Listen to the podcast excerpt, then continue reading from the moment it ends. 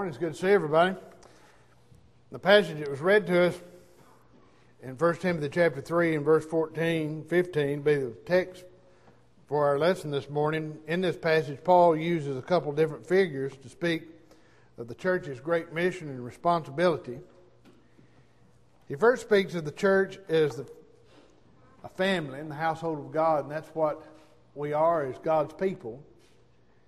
We are members of a godly family bought by the blood of Jesus, and our relationship is even stronger many times than the, the blood relationship that we have in our physical families. Those who are Christians many times are closer, and God intended to be that way, than even our own blood kin. We're a family, God's household. Then he uses the idea of the church being the pillar and the support of the truth of God. And that's what I want to talk about this morning.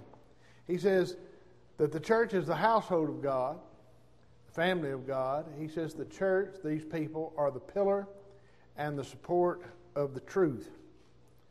Now, we don't understand what a pillar is. A pillar is a column that upholds something, that undergirds something.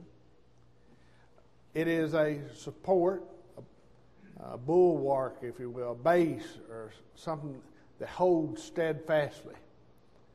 Um, pillar and the support, he says, of the truth.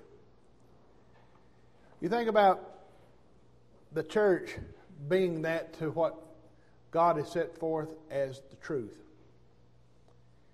When you think about the responsibilities that we have as God's people, family of God, there's a lot of responsibilities. When you think about it, being a family, we have responsibilities to one another in our service and encouragement and upbuilding of one another.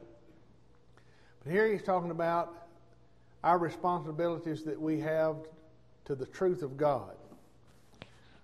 When you think about being a, like a column that upholds or undergirds the truth of God, when you think about being a bulwark or a, a base that holds something steadfastly. That's what we have to be to the truth.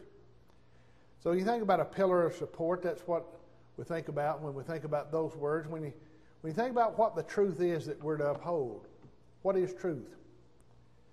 Uh, in John 18 chapter, in verse 38, when Jesus stood before Pilate, Pilate said, What is truth? Well, what is it? Think about what truth is, think about what God is.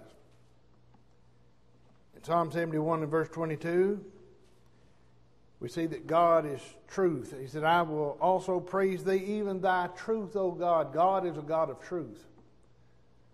There's no variation or shifting shadow with God. God is always true.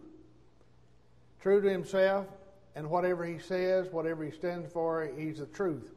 Psalm 117 in verse 2.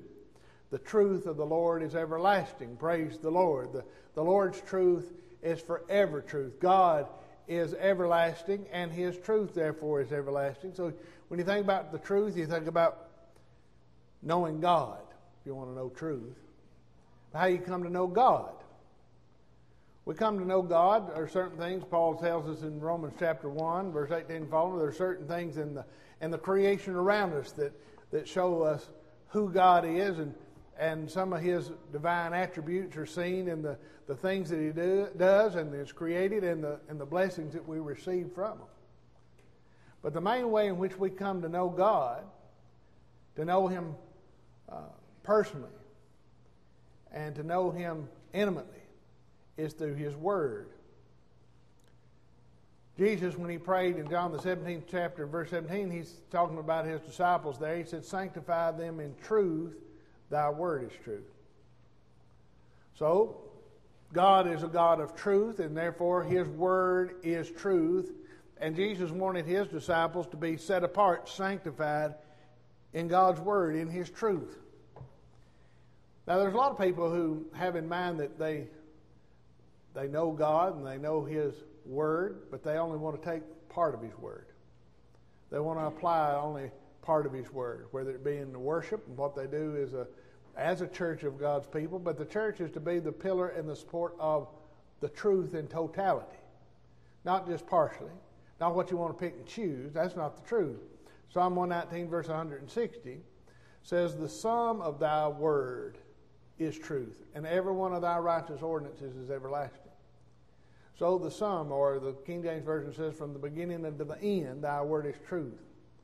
So uh, the sum, all of God's word is truth. So to know the truth is to know God. God's a God of truth. His word is truth. And that's all summed up in Jesus. And that's why in John chapter 1 and verse 1, when we begin to speak about the ministry of Jesus and who he is, it says, In the beginning was the Word, and the Word was with God, and the Word was God. To speak of Jesus is to speak of God, for he too is God. Jesus, therefore, is called the Word.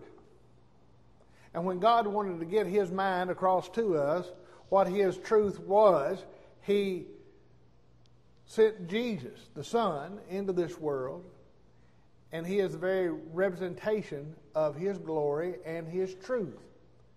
It says in John chapter 1 and, and verse 14, the Word became flesh and dwelt among us, and we beheld his glory. Glory is the only begotten of the Father, full of what? Full of grace and truth. Full of grace and truth. If you want to know God, if you want to know His Word, you look at Jesus.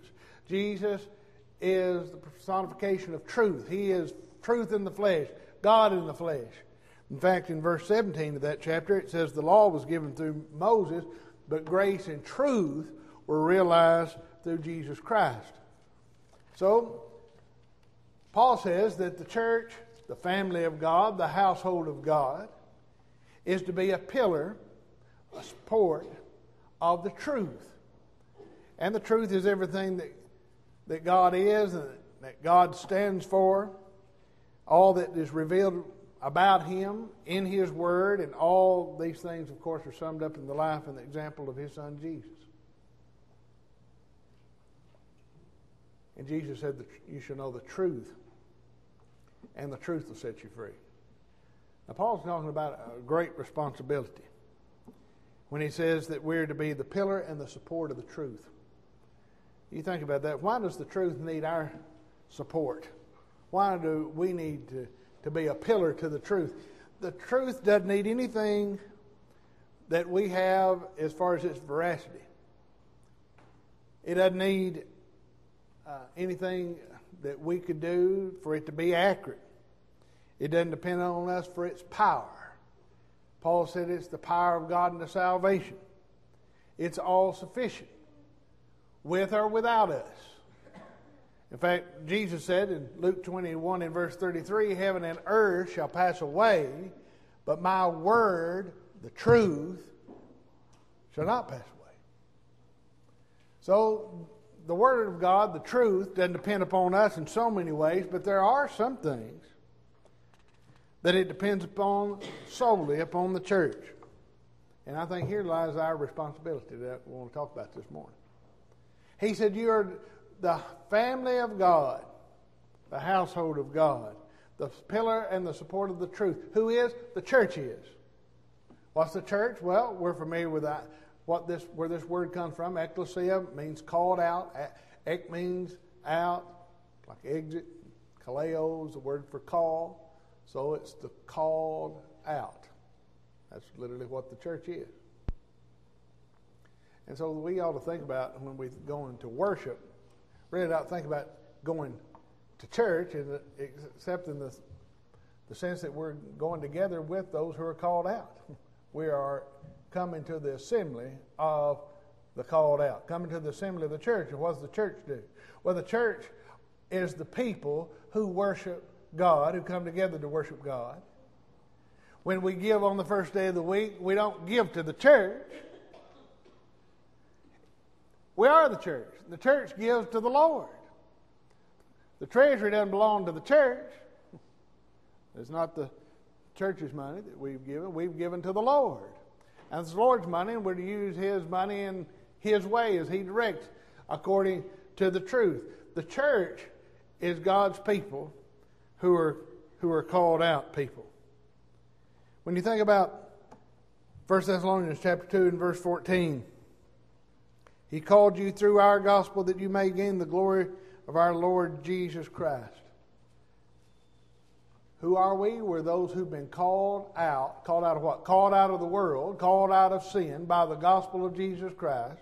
And for what reason? That we might gain the glory of the Lord Jesus Christ. When we call people by the gospel, you call them to be saved, right? Jesus said, Go into all the world and preach the gospel to every creature. He that believes and is baptized shall be what? Saved. It's a call of salvation, a call of coming out of sin in order to be saved, so that you might receive the glory of the Lord Jesus Christ. I, that's amazing to me, isn't it to you? You think of the glory that Jesus has. You think of the glory that Jesus has as the Son of God. He says, We've been called, called out of the world, that is, called out of the world by the gospel that we might gain that glory of the Lord Jesus Christ. That's the church. Look at Colossians chapter 1 and verse 13. We've been delivered. Right? We've been redeemed.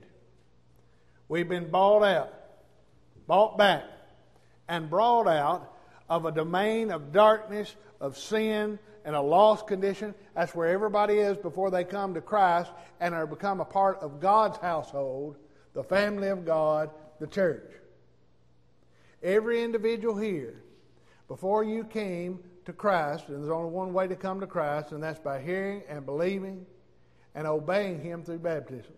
That's why Jesus said, He that believes and is baptized shall be what? Saved. Outside the Christ, before you come into the family of God through His blood, you are not saved. But when you come to Him through obedience to His will, repenting and being baptized, then you are saved by His blood. You become a part of His people, a part of His family, a part of the church. He says in Colossians chapter 1 We have been delivered from the domain of darkness and have been transferred into the kingdom of His beloved Son, in whom we have redemption and forgiveness of sins. We're in His kingdom.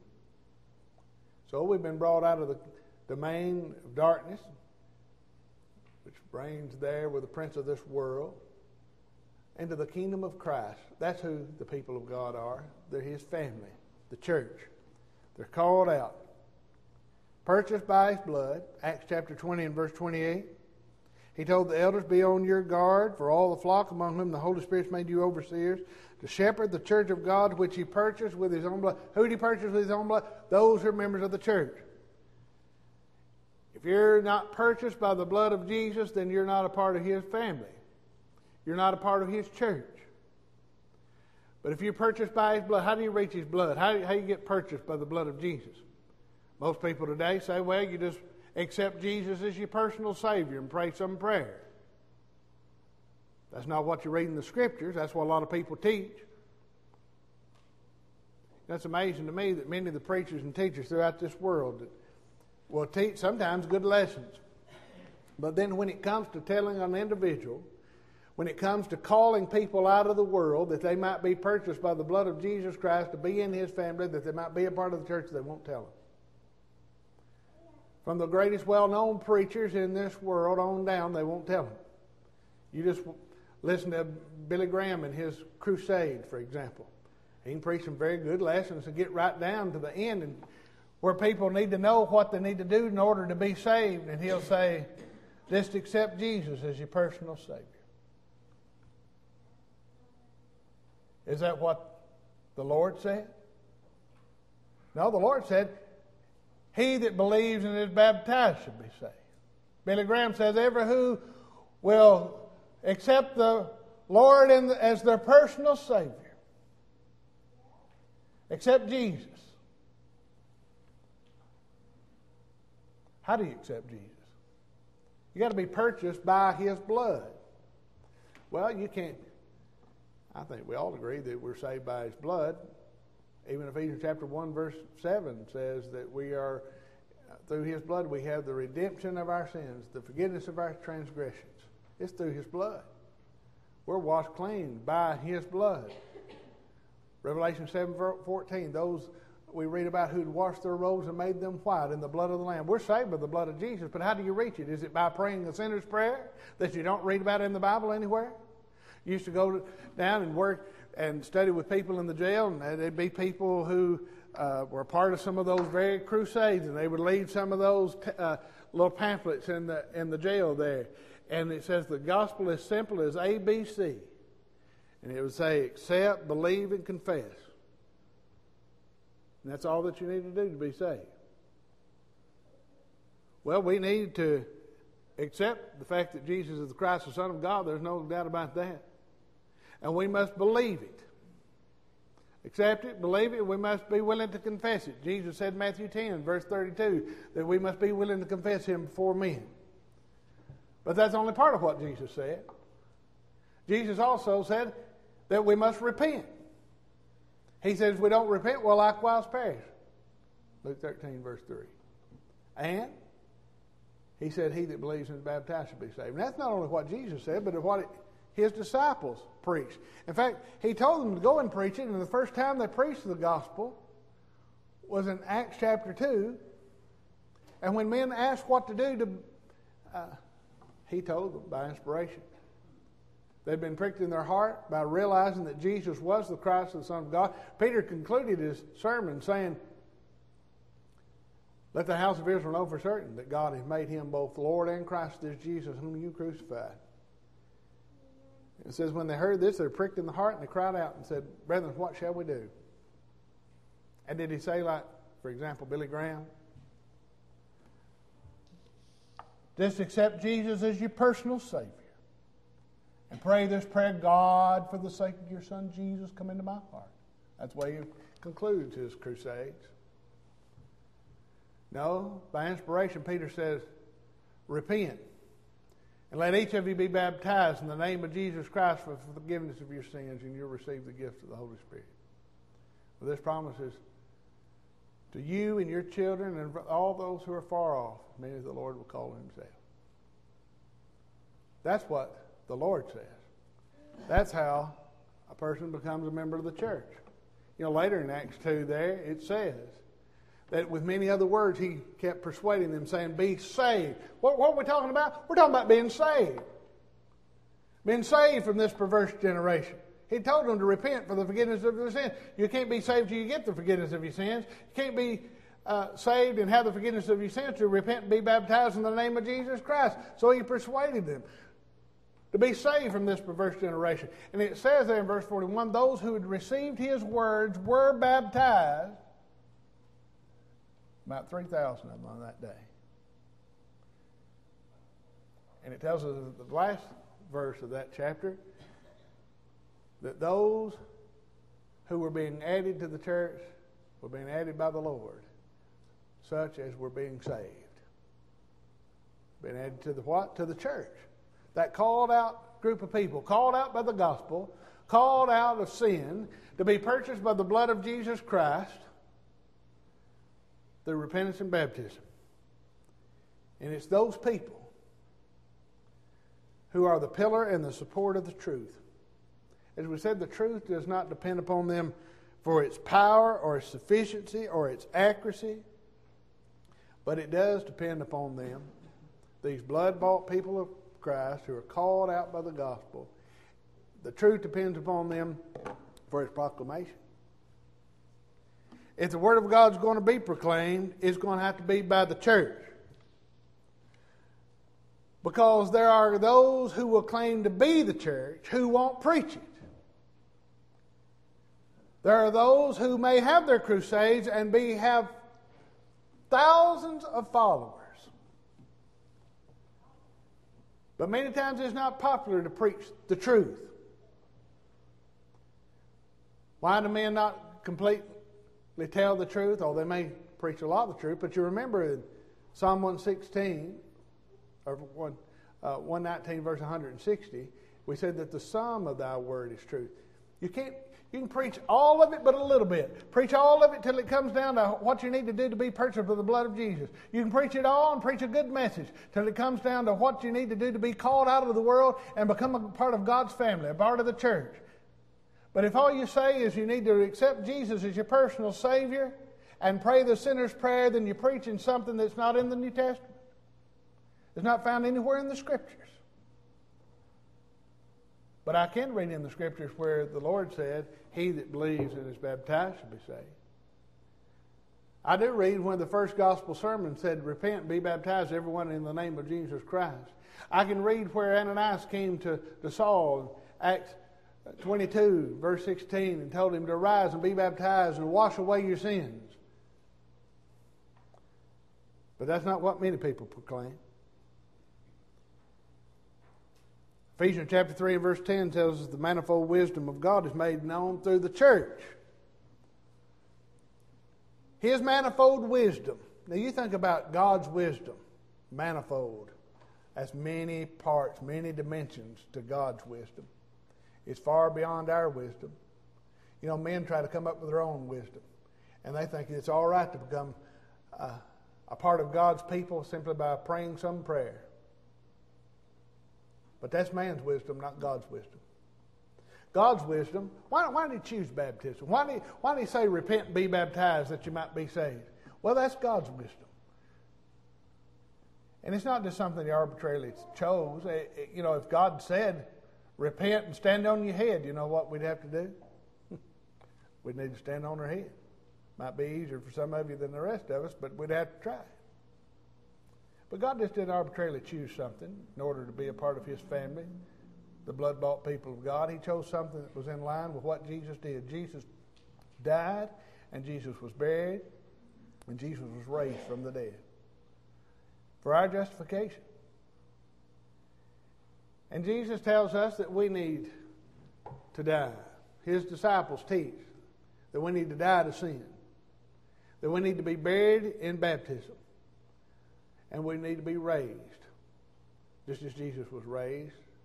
And Paul explains that in Romans chapter 6 that we were in verse 3. He said, Do you not know? And who's he talking to? He's talking to the, to the church, these called out people who are to proclaim the truth. He said, Do you not know that all of us who've been baptized have been baptized? What? Well, I tell you what, the denominations, they won't proclaim the truth. They say you've been baptized as an outward sign of an inward grace. That's what they say. You've been baptized as, as, as a, a representation, the, the fact, the show that you've been saved. That's what the denominations teach. But that's not what the truth of God teaches. And that's not what the truth is proclaimed by the church. He says that you not know that all us been baptized into Christ who've been, ba- he said, you've been baptized into his death? Who's he talking to? He's talking to the church. People who belong to the Lord, to the family of God, those who proclaim the truth, and he's reminding them of what they're to proclaim. Remind them what they had come in obedience to. Do you not know that all of us been baptized into Christ, been baptized into his death? And just as Jesus was raised from the dead to the glory of the Father, he said, so we too are raised to walk in newness of life. Jesus died and was buried and was raised, and we died of sin and we're buried in Christ, where we reach his blood and his death, been buried with him. He said, You're buried into his death. And we're raised what? Raised to walk in newness of life. The denominations don't proclaim that. For example, Billy Graham, he didn't, he didn't proclaim that, neither does his son. They say you accept Jesus as your personal Savior and you're saved. Accept Jesus as your personal Savior and pray some prayer and you have life. And then you're baptized. You're buried. That's kind of got it backwards, don't you think? You die to sin and you're buried. What do you you bury? You bury someone dead. Jesus died on the cross. He buried him and he raised alive. We died to sin. We're buried into the death of Jesus. Paul said that's baptism. Do you not know all of them been buried in the death of Christ, been buried into his death? Buried into death. And then you're raised to walk in newness of life. Not that you are dead in sin, then you're made alive, and then you're buried. The truth depends upon the church for its proclamation, and we must proclaim it in its purity. Ephesians chapter 3 and verse 21 God is glorified through the church in Jesus Christ. God is not glorified when the truth's not preached. But He is glorified when the truth is preached. And it's our responsibility to preach it. It may not be popular. But Romans chapter 10, verse 14 says, How shall they call upon him whom they not believe? And how shall they believe on him whom they not heard? And how shall they hear without a preacher? And how shall they preach unless they're sent? And the, the answer to that is that they won't. There's many who are going forth and preaching something that's not the truth, but it's the church who is the pillar and the support of the truth. And we must proclaim it in its purity. You look at 1 Peter chapter 2 and verse 9. Who are we as the church of God? Who are we as the people of God? Well, there's different ways that we're spoken of.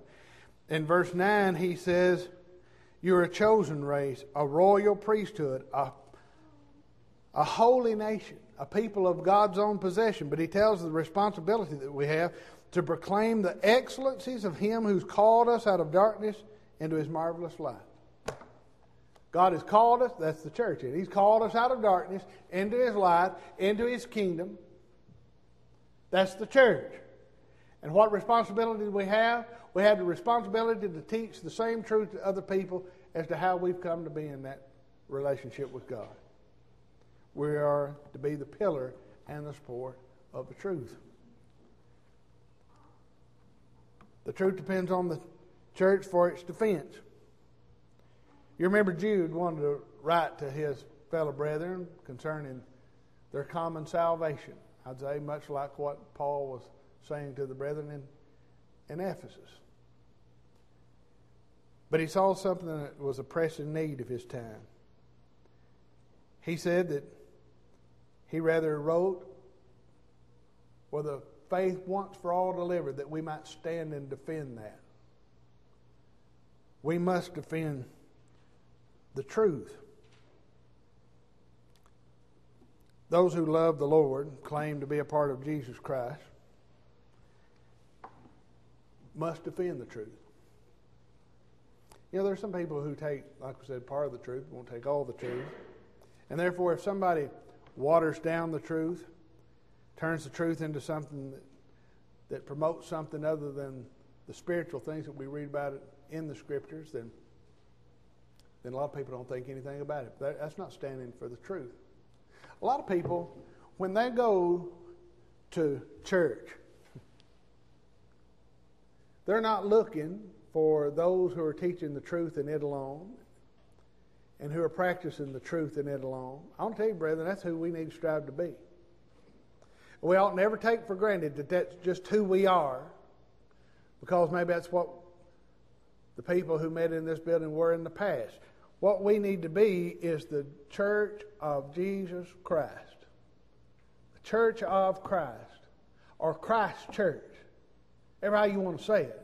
But we're people who belong to God. We are belonging to Him as a result of His uh, being purchased by His blood. And we are to be those who are a pillar and a support of the truth. So if anyone ever preaches anything contrary to the truth or wants to practice something contrary to the truth, we ought to stand and defend it. There are many churches of Christ throughout our nation. There are some in this county. People who claim to be the church of Christ who are not proclaiming the truth, nor are they standing to defend the truth. And they've made the gospel of Jesus Christ, the truth, something that's watered down, something that promotes the material and the social and the recreational, and it is not the truth. In Paul's day, there was those who proclaimed a different truth, a different gospel. Galatians chapter 1 and verse 6, he's, he was amazed at him. He said, I'm amazed that you're so quickly deserting him who called you by the grace of Christ for a different gospel, which he says, really, there's not another, but only some are trying to disturb you and want to distort the gospel of Christ. But he said, If we or an angel in heaven should preach to you a gospel contrary than that which preached to you, let him be accursed. I want to tell you that's a strong word. Anathema. Accursed. That means to be damned, is the idea behind that. Anybody that would preach something other than the truth of God, some other gospel than the gospel of Jesus Christ, Paul said, let him be accursed. And he says, as we said before, I now say again, if any man is preaching you a gospel contrary to what you received, let him be accursed. You say, well, How could you get up and talk about somebody that, that preaches to, uh, a good lesson to people just because he leaves out some little detail at the end? I want to tell you, if you leave off any of it, you're not teaching the truth. And if you give a man the idea that all he has to do is to pray some prayer and accept Jesus mentally as your personal Savior in order to be saved, you're uh, opposition to the truth. And there's most of people who claim to be the, preaching the truth are not preaching the truth of God. And the truth depends upon the church for its proclamation and for its defense. You look at Ephesians chapter 4 and verse 15, he said, we, We're to speak it, we're to defend it, and we're to refute those who contradict it. The truth. You know, elders have a great responsibility in the congregation, and every congregation needs to work toward having elders. Here, he charged the elders in Titus chapter 1, verse 9, with the responsibility to hold fast to the faithful word. That's the truth, isn't it? The faithful word. The truth, which is in accordance with the teaching, that he might be able to exhort in sound doctrine and refute those who contradict. But we live in a society where no, you don't contradict anybody, right? Don't want to con- don't want to be politi- not politically correct. you know, everybody's okay. You believe what you believe. I believe what. We got community churches now who claim to be non-denominational. They ought to take that down off their side. They are not non-denominational. They're any denomination. It means they just accept anything. I we just come together to agree to disagree, and you, you have your faith, and you have your faith, and I have my faith, and, and we'll all agree to disagree. But that's not standing for the truth and exhorting sound doctrine and refuting those who would contradict that doctrine. You know, there's no such thing as Church of Christ doctrine. There's only the doctrine of Christ, and it's the truth. And that's what we must strive to proclaim, and that's what we must strive to defend. But it does no good unless we strive to practice it. You can get up and preach it, and you can even try to defend it. You know, there's sometimes people try to defend the truth and they're not living it themselves, but I want to tell you, you can't give what you haven't got. And it doesn't hold water when you preach it, but don't try to live it. That's the difficult part, isn't it? We can say we have the truth and we proclaim the truth, but to be pleasing to God, we've got to have an influence on those around us, and we must practice the truth. And I think this is what Jesus is talking about. Is he talking about those who are the family of God, the citizens of the kingdom of God? Even in the Sermon on the Mount, Matthew chapter 5 and verse 13. When he tells us there that we're the salt of the earth, but if salt has become tasteless, how will it be made salty again? It's good for nothing anymore except to be thrown under and trampled under the foot by men.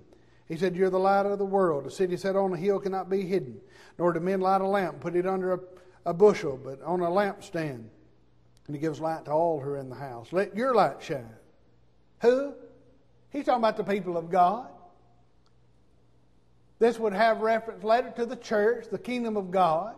Talking about people who are called out and bought by the blood of Jesus Christ who are to be a pillar in the support of the truth. He said, You let your light shine such a way that they may see your good works and glorify your Father who's in heaven. The truth depends upon the church for its proclamation, truth depends upon the, the church for its defense, and they're the only ones who's going to practice it. And therefore, they need to be acting like it. 1 Corinthians chapter 1, verse 10, he's writing to the church at Corinth here were blood bought people of God, but they wasn't practicing the truth. They wasn't in unity with one another. And again, unity the Bible talks about is not just coming to agree to disagree. They were to come together and to be the church of God and follow the truth and get along and not bend the truth, but bend themselves unto the truth and be unified. And he said in 1 Corinthians 1, verse 10, I exhort you, brethren, in the name of Jesus Christ, that you all agree, and that you be no divisions among you, but that you be made complete in the same mind, the same judgment. Now, again, that's not talking about coming together and agreeing to disagree. You look over at Ephesians chapter 4. This idea of, of being unified and being non denominational by coming together and just believing whatever and not preaching the truth or defending the truth, he says you got to practice it. And to do that, he says, then you'll be in unity. In verse 2, he says, with all humility and gentleness and patience, showing forbearance toward one another in love, being diligent to preserve the unity of the Spirit, the bond of peace. There's the difference. Right there's the difference between community churches who come together to agree, uh, to agree to disagree and call that unity. These, he said, are to be in the unity of the Spirit. You know what the unity of the Spirit is? It's the unity of truth. The Spirit revealed the truth. He's called the Spirit of what? Truth. He revealed the truth of God. 1 Corinthians chapter 2 and verse 9 and 10 there talks about how he searched all things, even the depths of God's mind and revealed that to us. That's what we've got. We've got the truth through the Spirit. And if we'll take the truth of the Spirit and if we'll live it and live by it and worship by it, then we'll have the unity of the Spirit. We won't have this idea of agreeing to disagree. Notice he says there'll be oneness. He said, Be diligent to preserve the unity of the Spirit in the bond of peace. There is one body, and yet the denominational world says there's many religious bodies. He said there's one body. Just you're called in one hope you're called. We've been called, called by the gospel, and therefore we've got one hope. He says there's one Lord. How many faiths? All many faiths. And he says all you got to do is just pray the sinner's prayer, and no matter what your faith, then you can be saved. That's what the denominations teach, but they're not proclaiming the truth, not being a pillar and support of the truth. He says there's one Lord, one faith. That's what the Bible says. How many baptisms? I said, it doesn't matter. If you sprinkle, if you pour, Holy Spirit baptism, the uh, Pentecostals, they can believe that. Whatever you want to believe, as long as you believe in baptism, somewhat. Baptism, not for the forgiveness of sins, but because you've been saved. How many baptisms are there? He says there's one baptism. One God, one Father, who is over all and through all and in all. Now it's up to me to determine which baptism it is. It's up to me to determine what the one faith is. I believe that we can determine that by following this book dead along. It's not my idea. It's not, like I said, there's no Church of Christ doctrine. There's just the doctrine of Christ, and it's here. And if a man, I don't care how where he stands, where he's standing in the middle of a uh, football field with thousands of people around him, if he gets up and says, all you need to do is accept Jesus as your personal Savior and pray the sinner's prayer, and he can hold up the Bible, but if he'll open up his Bible, he'll find that the words of Jesus contradicts what he says. In Mark 16, 16, it says, He that believes and is baptized shall be saved. Or you can turn over to Acts 2 and it says, Repent, let each of you be baptized in the name of Jesus Christ for the forgiveness of your sins. Now, what would you take? I'll take the truth. And the church is to be the pillar and the support of the truth, to proclaim it, and defend it, and to practice it. It depends upon our preaching it and our striving to live by it that people may see it. I'll close with 1 John chapter 1, verse 5, where it says, This message we have heard from him and announced to you. That God is light and there's no in him and there's no darkness at all. And if we say we have fellowship with him and yet we walk in darkness, we lie and we do not practice the truth. We've got to strive to live it, show it in our lives. And we've got to try to preach what only the Bible preaches, what it, what it alone says. I'm so thankful that God has written the Bible in such a way we can understand it. That somebody as simple as I am can understand it. Paul said that we could. If we just take for what it says, it alone. But we as God's people must be the pillar and the support of it, defend it. Might be that you're here this morning you've never come unto Jesus, never come to be a part of His family, His household.